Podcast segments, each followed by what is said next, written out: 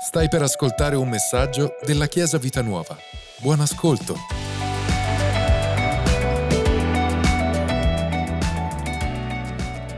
Voglio invitare Alex sul palco perché oggi condividerà con noi qualcosa di speciale e quindi gli lascio.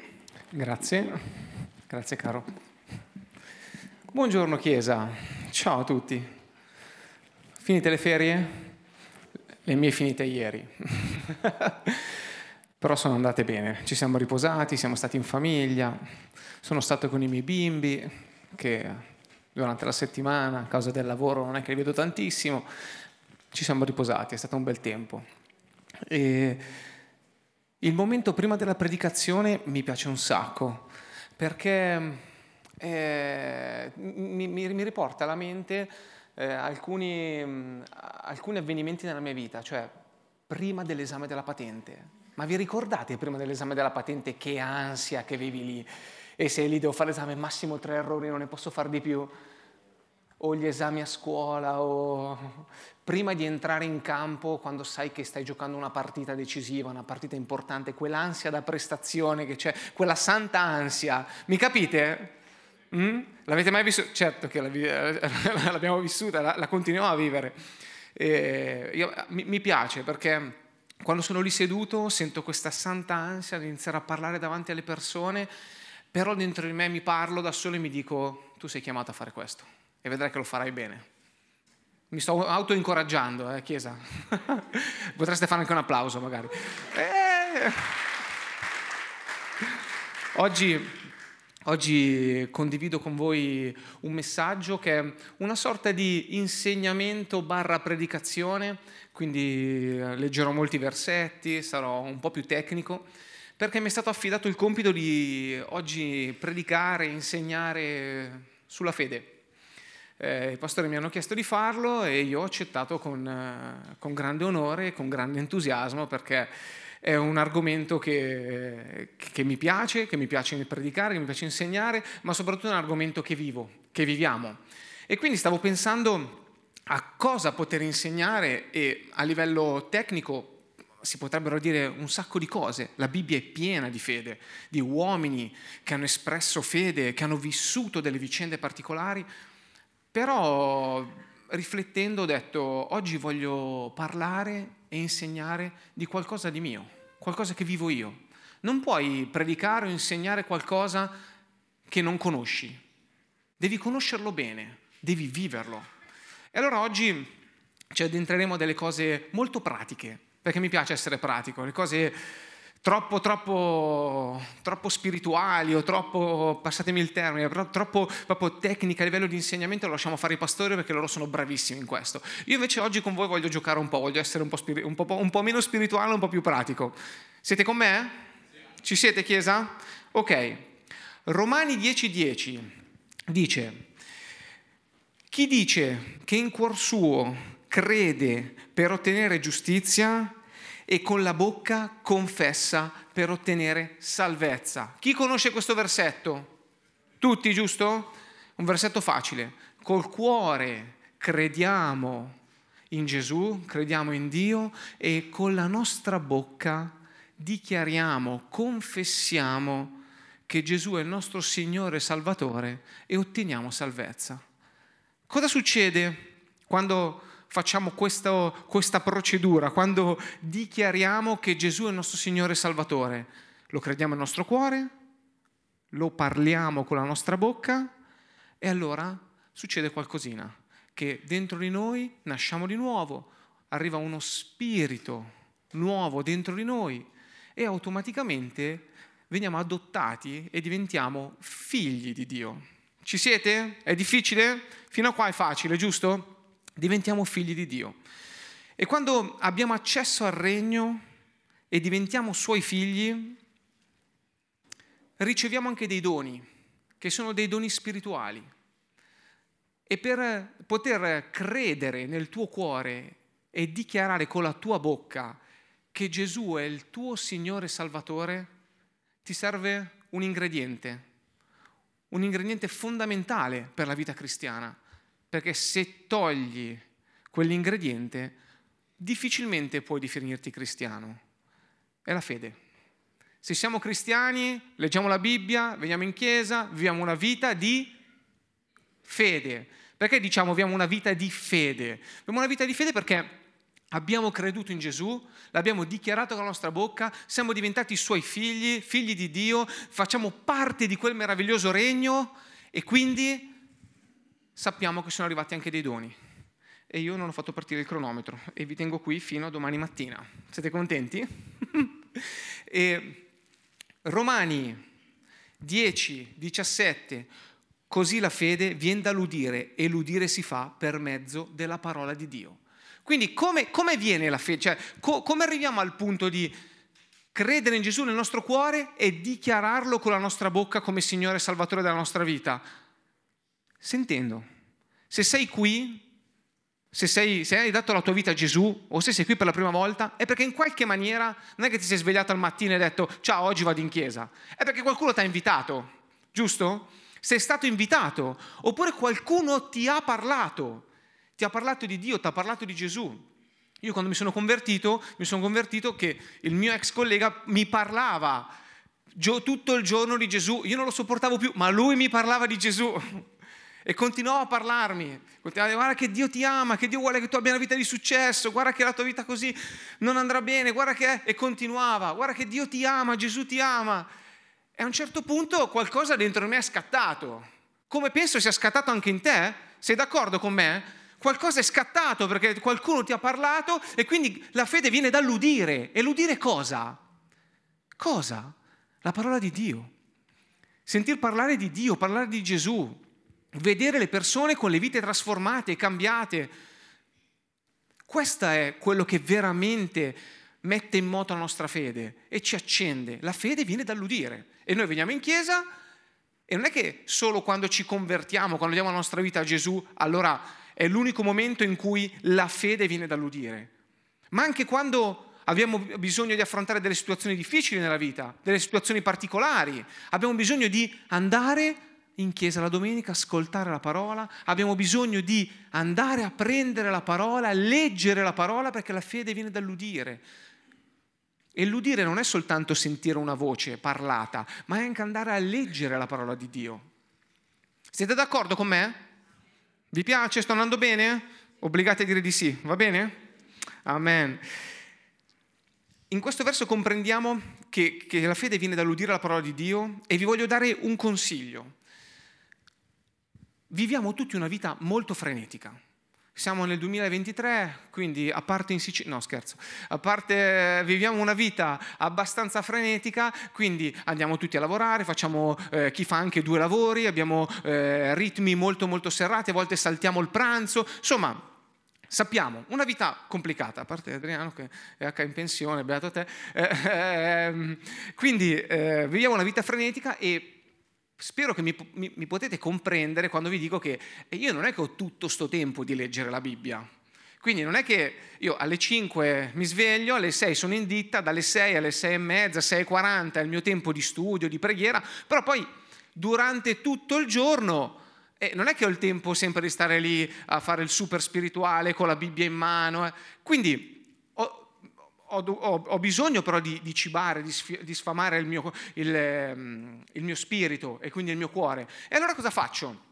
Ti voglio dare un consiglio prendi una bellissima chiavetta USB o prendi Spotify, prendi quello che vuoi, lo prendi e te lo metti nella tua, eh, nella tua, macchina, se sei una persona che va tanto in macchina, se sei una persona che lavora e puoi tenerti l'auricolarino, ti metti l'auricolarino, al posto che ascoltare un po' di tunz tunz o di musica, eh, ti prendi e ti ascolti una predicazione, ti ascolti un insegnamento, vai sul, sulla pagina web del sito bellissimo che ha fatto Samuele e della Chiesa Vita Nuova e vai a ascoltare la predicazione di Alex perché vedrai che ti farà del bene perché, perché, oggi non ricevi tutto quello che devi ricevere, perché oggi dirò tante cose, non puoi riceverle tutte oggi, ti servirà ascoltarle.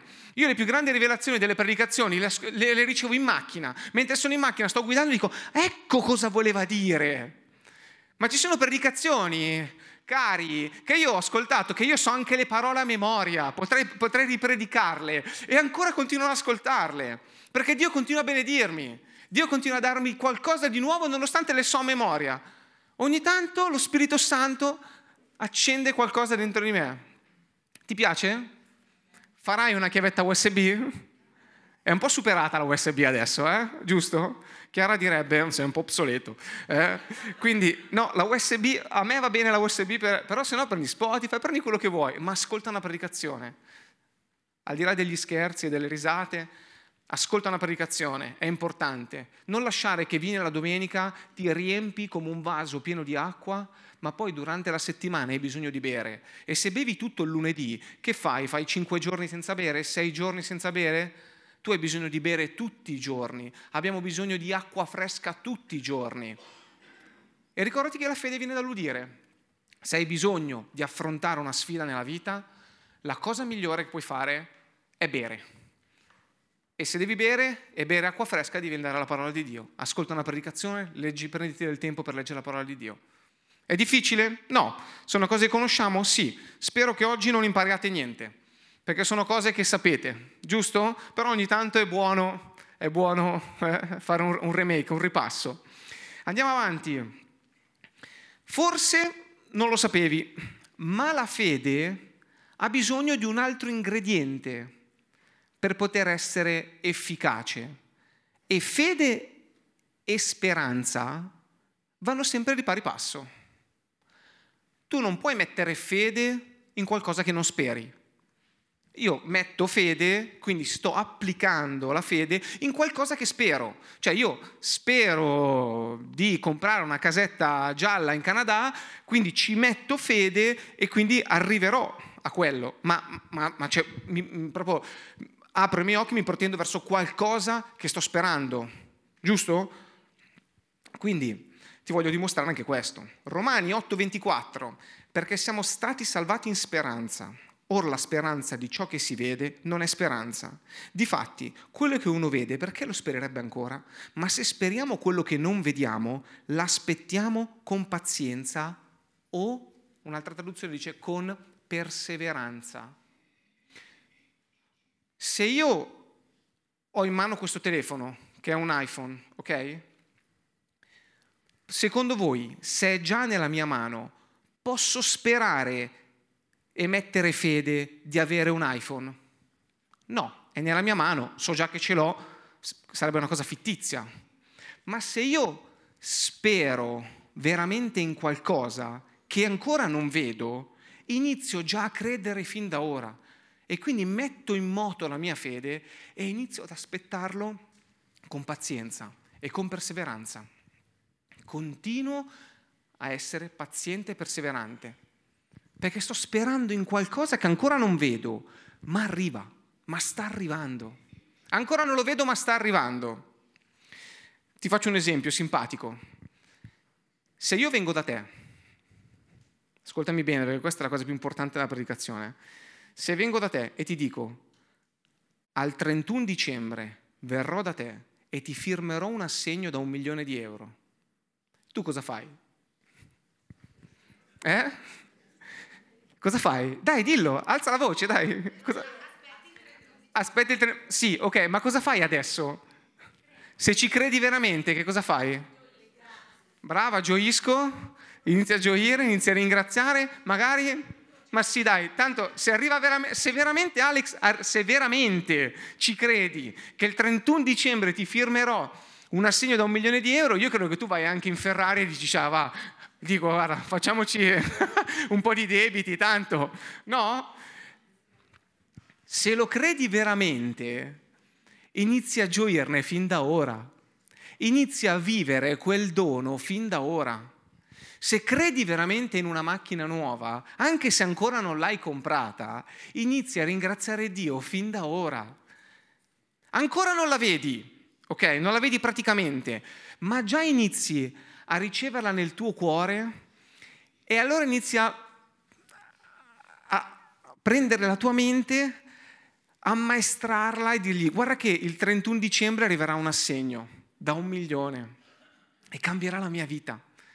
Ma fin da ora inizia a gioire. Se non ci credi, lo aspetti, chissà se mai arriverà. E allora non arriverà. Non arriverà. Se inizi veramente a crederlo, allora veramente arriverà. Questa è speranza. Dio, nella parola di Dio, ha dichiarato che io prospererò, che io sarò benedetto, che avrò un sacco di bellissime benedizioni, che avrò una bellissima moglie, avrò dei figli, che avrò tutto quello che desidero perché Dio ama benedire i suoi figli. Se lo credi veramente e lo credi ora, anche se ancora non lo vedi, inizia a camminare in fede. Inizia a camminare su quella promessa. Io ti ho promesso un milione, se ci credi veramente ci cammini in quella promessa. Se non ci credi, non ci camminerai. Mi segui? Alleluia. Eh, la vera speranza porta gioia, ho scritto. La fede, questa è una cosa importante, la fede è l'interruttore che aziona, che si aziona per ricevere quello che speriamo. Giusto perché sono elettricista. L'interruttore che aziona quello che speriamo. Cioè, quando tu devi accendere la luce, vai e fai un click, giusto?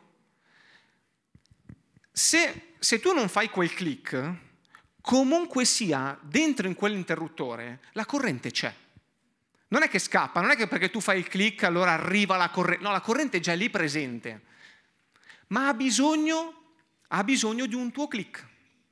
Quindi la lampadina la definiamo la speranza, ma l'interruttore è la fede. La speranza senza la fede non può funzionare. La lampadina senza l'interruttore non può essere azionata. Ha bisogno di un interruttore. E chi preme l'interruttore? Tu. Tu premi l'interruttore. E quando pigi, premi quell'interruttore, allora vedrai che la fede è proprio l'azione, l'interruttore per arrivare a ricevere quello che stai sperando. Sono cose che già conosciamo, giusto? Alleluia. Ti faccio un esempio. Spero di guarire dal mio mal di schiena.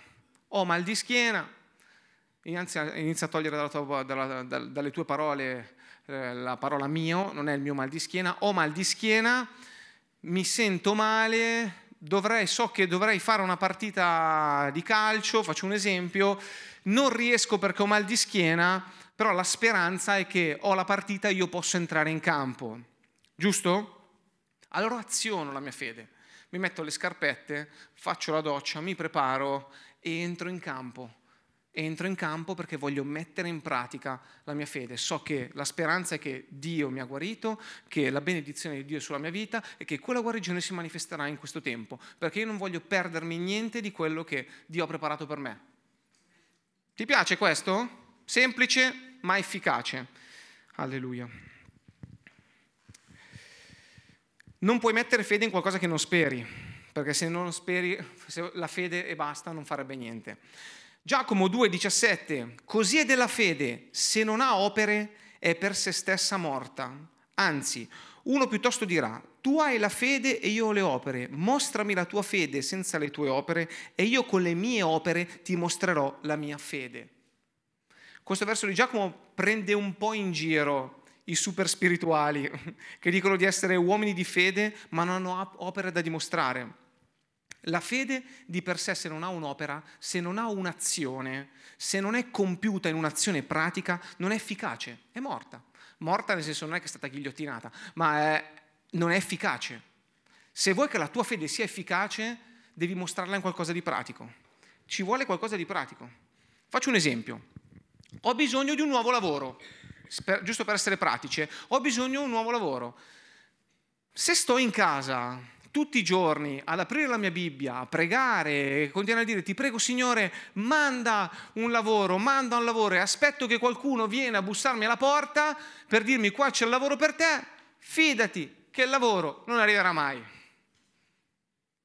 Eppure ho conosciuto cristiani che dicevano, ah io non riesco a ricevere lavoro, non riesco a riceverlo, e, tu cosa fai per... Eh, porti curriculum così? No, io sto in casa tutto il giorno, ma faccio quattro ore di preghiera al giorno. Ho detto, caspita, sei un grande, sei, ma il lavoro non arriva.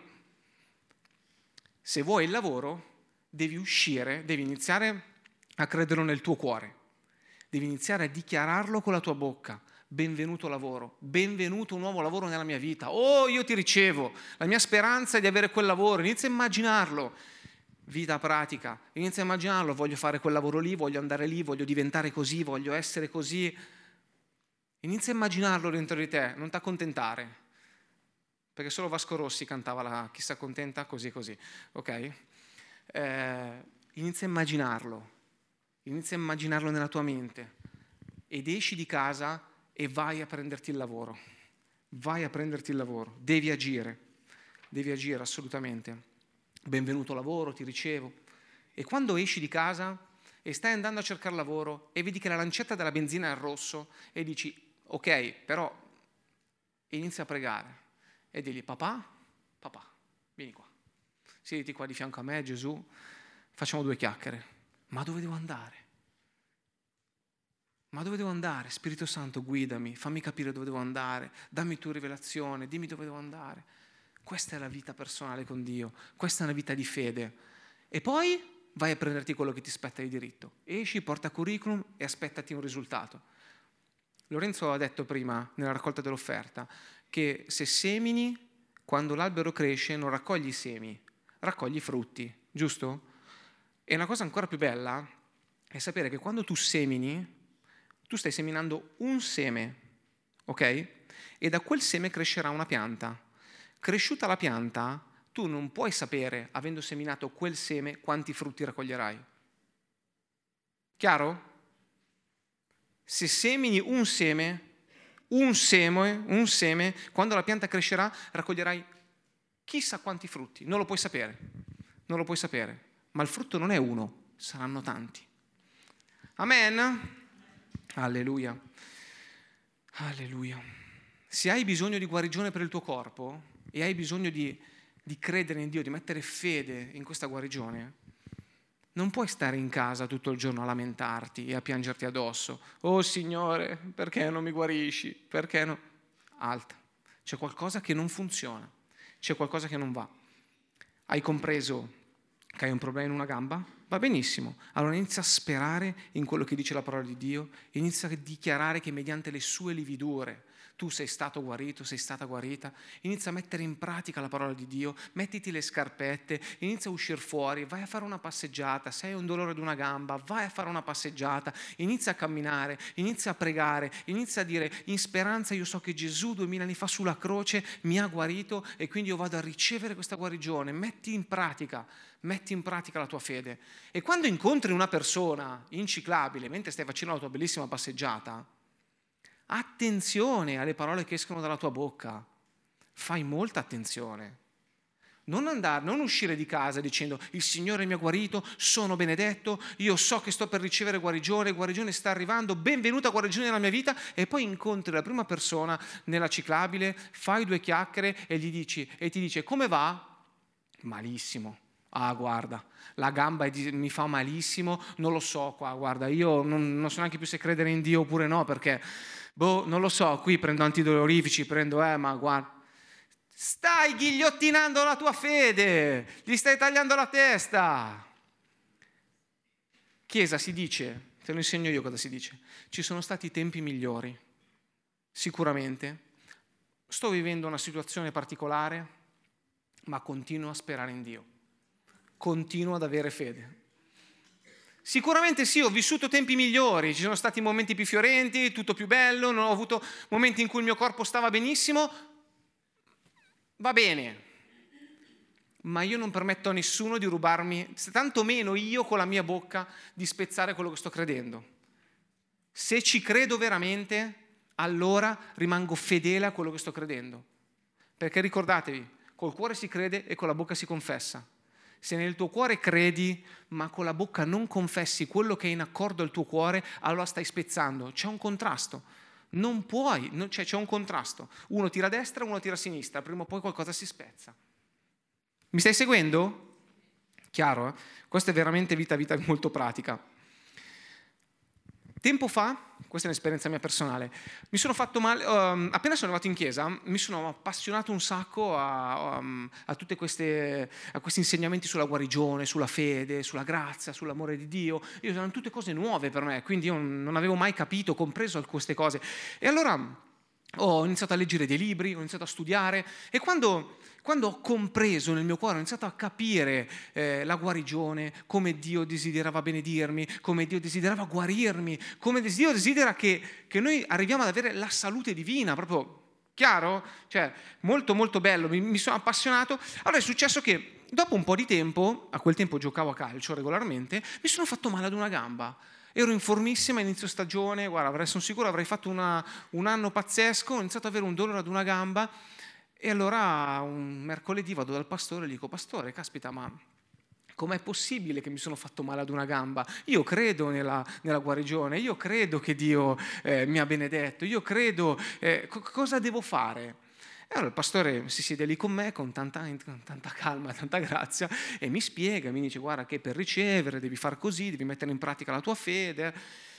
E allora ho capito che in quel momento sicuramente non era la volontà di Dio che io mi fossi fatto male alla gamba. Dio desiderava che io, che io stavo bene.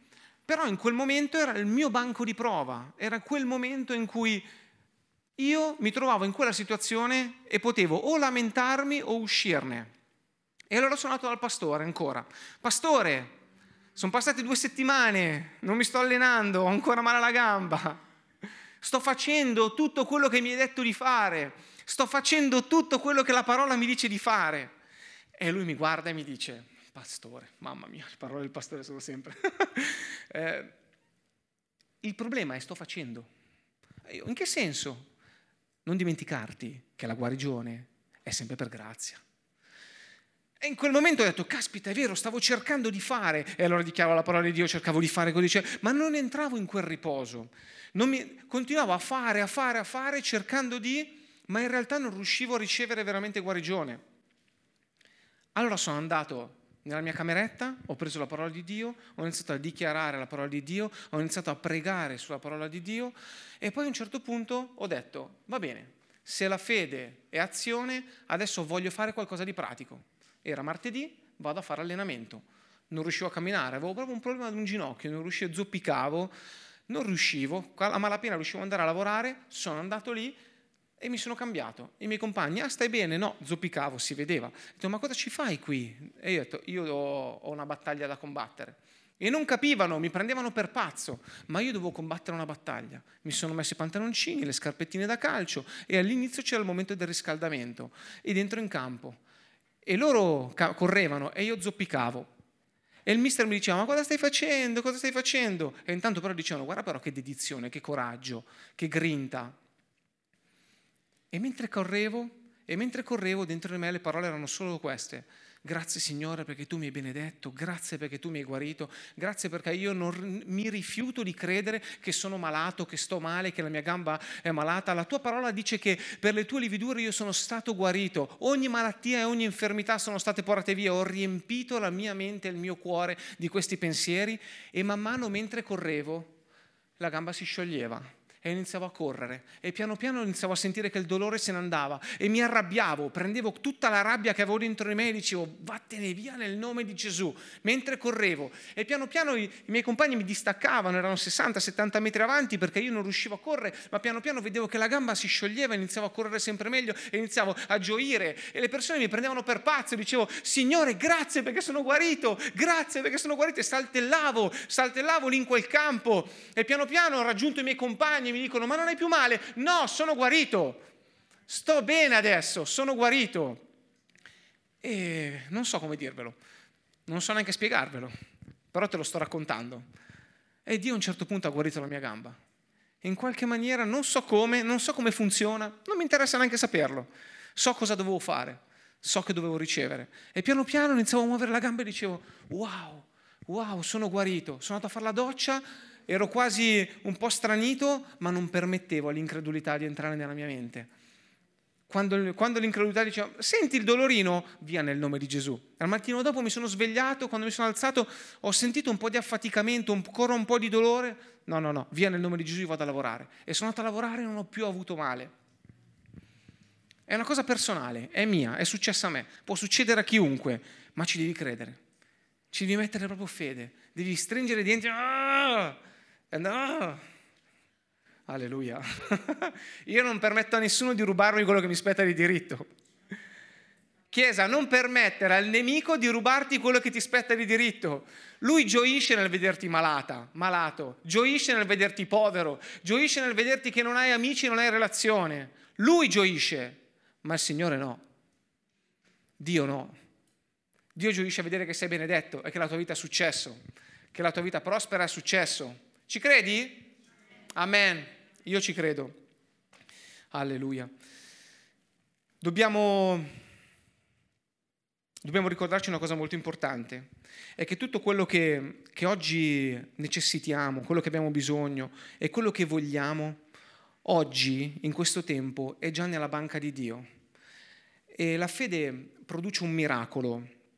La, scusate, la fede non produce un miracolo, ma riceve un miracolo. Cioè la fede non è la produttrice del miracolo. Il miracolo l'ha prodotto Gesù duemila anni fa quando è andato sulla croce. Quello Gesù ha fatto e ha provveduto tutto quello che è necessario. Poi io mi immagino una grandissima banca nel cielo dove c'è una cassaforte bellissima con tutti i pomelli d'oro, dove dentro c'è tutto quello di cui abbiamo bisogno. E Gesù, quando lo riceviamo nel nostro cuore, automaticamente ti viene data una Mastercard del cielo eh, dove tu puoi andare e prelevare quello che vuoi. Ok? Quando vai a prelevare all'intesa, eh, che non è San Paolo, all'intesa del cielo, non San Paolo, eh? vai all'intesa del cielo, infili dentro la tua carta di credito celeste, eh?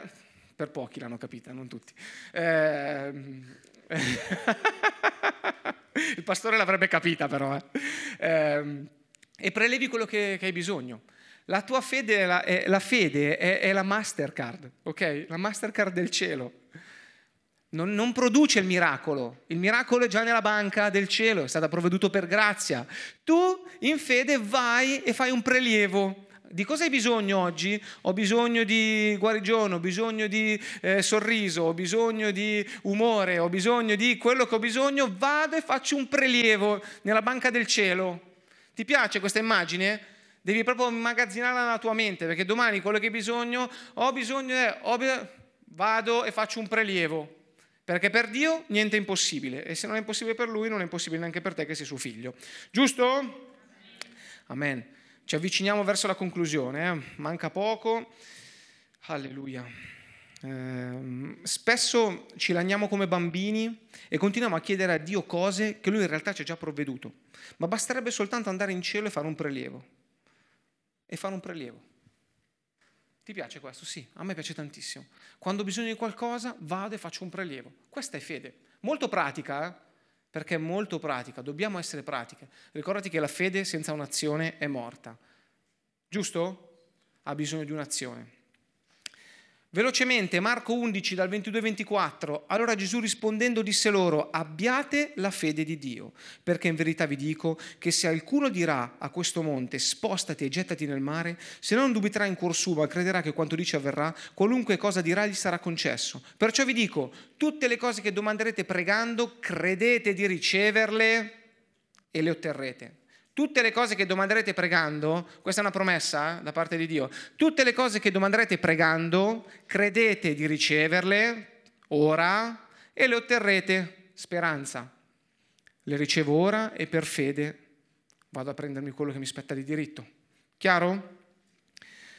Dobbiamo avere la stessa fede di Dio, dobbiamo imparare tre punti velocissimi, dobbiamo imparare ad avere la stessa fede di Dio, quella fede che non viene meno, quella fede che è in grado di credere nell'impossibile quella fede che è in grado di creare, quella fede che è in grado di dichiarare e di creare. Dio parlò e quando Dio parla le cose vengono fatte come Dio dice.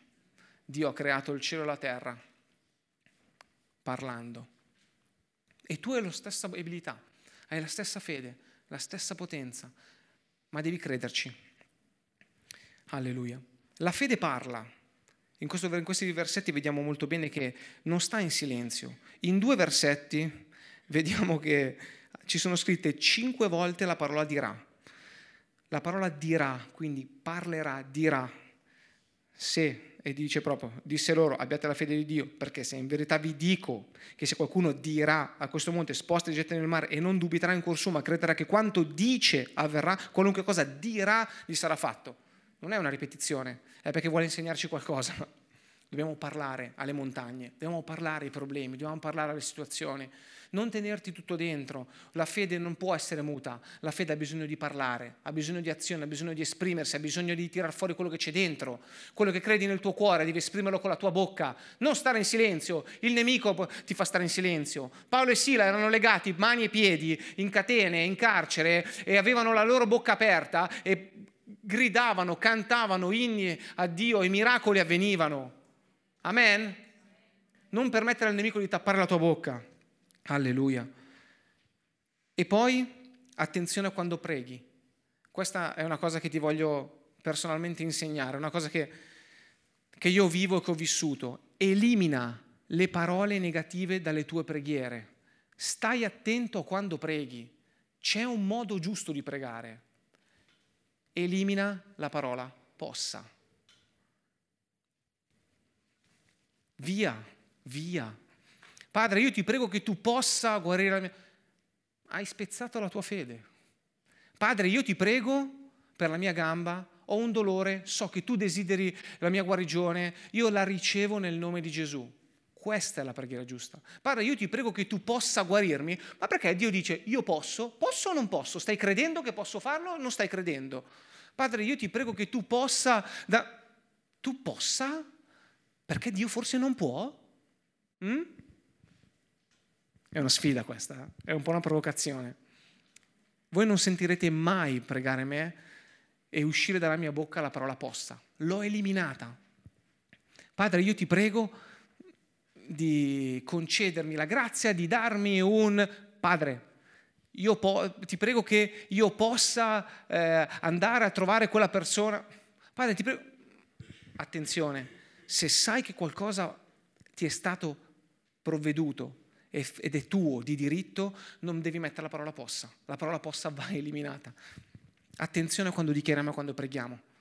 Qualunque cosa dirai, se crederai di averlo ricevuto, lo otterrai. Devi dire e pregare nella maniera giusta. Giusto? Amen.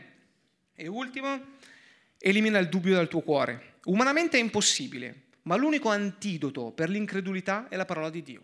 E lì ritorniamo all'inizio, ritorniamo all'inizio, che dice proprio la fede viene dall'udire.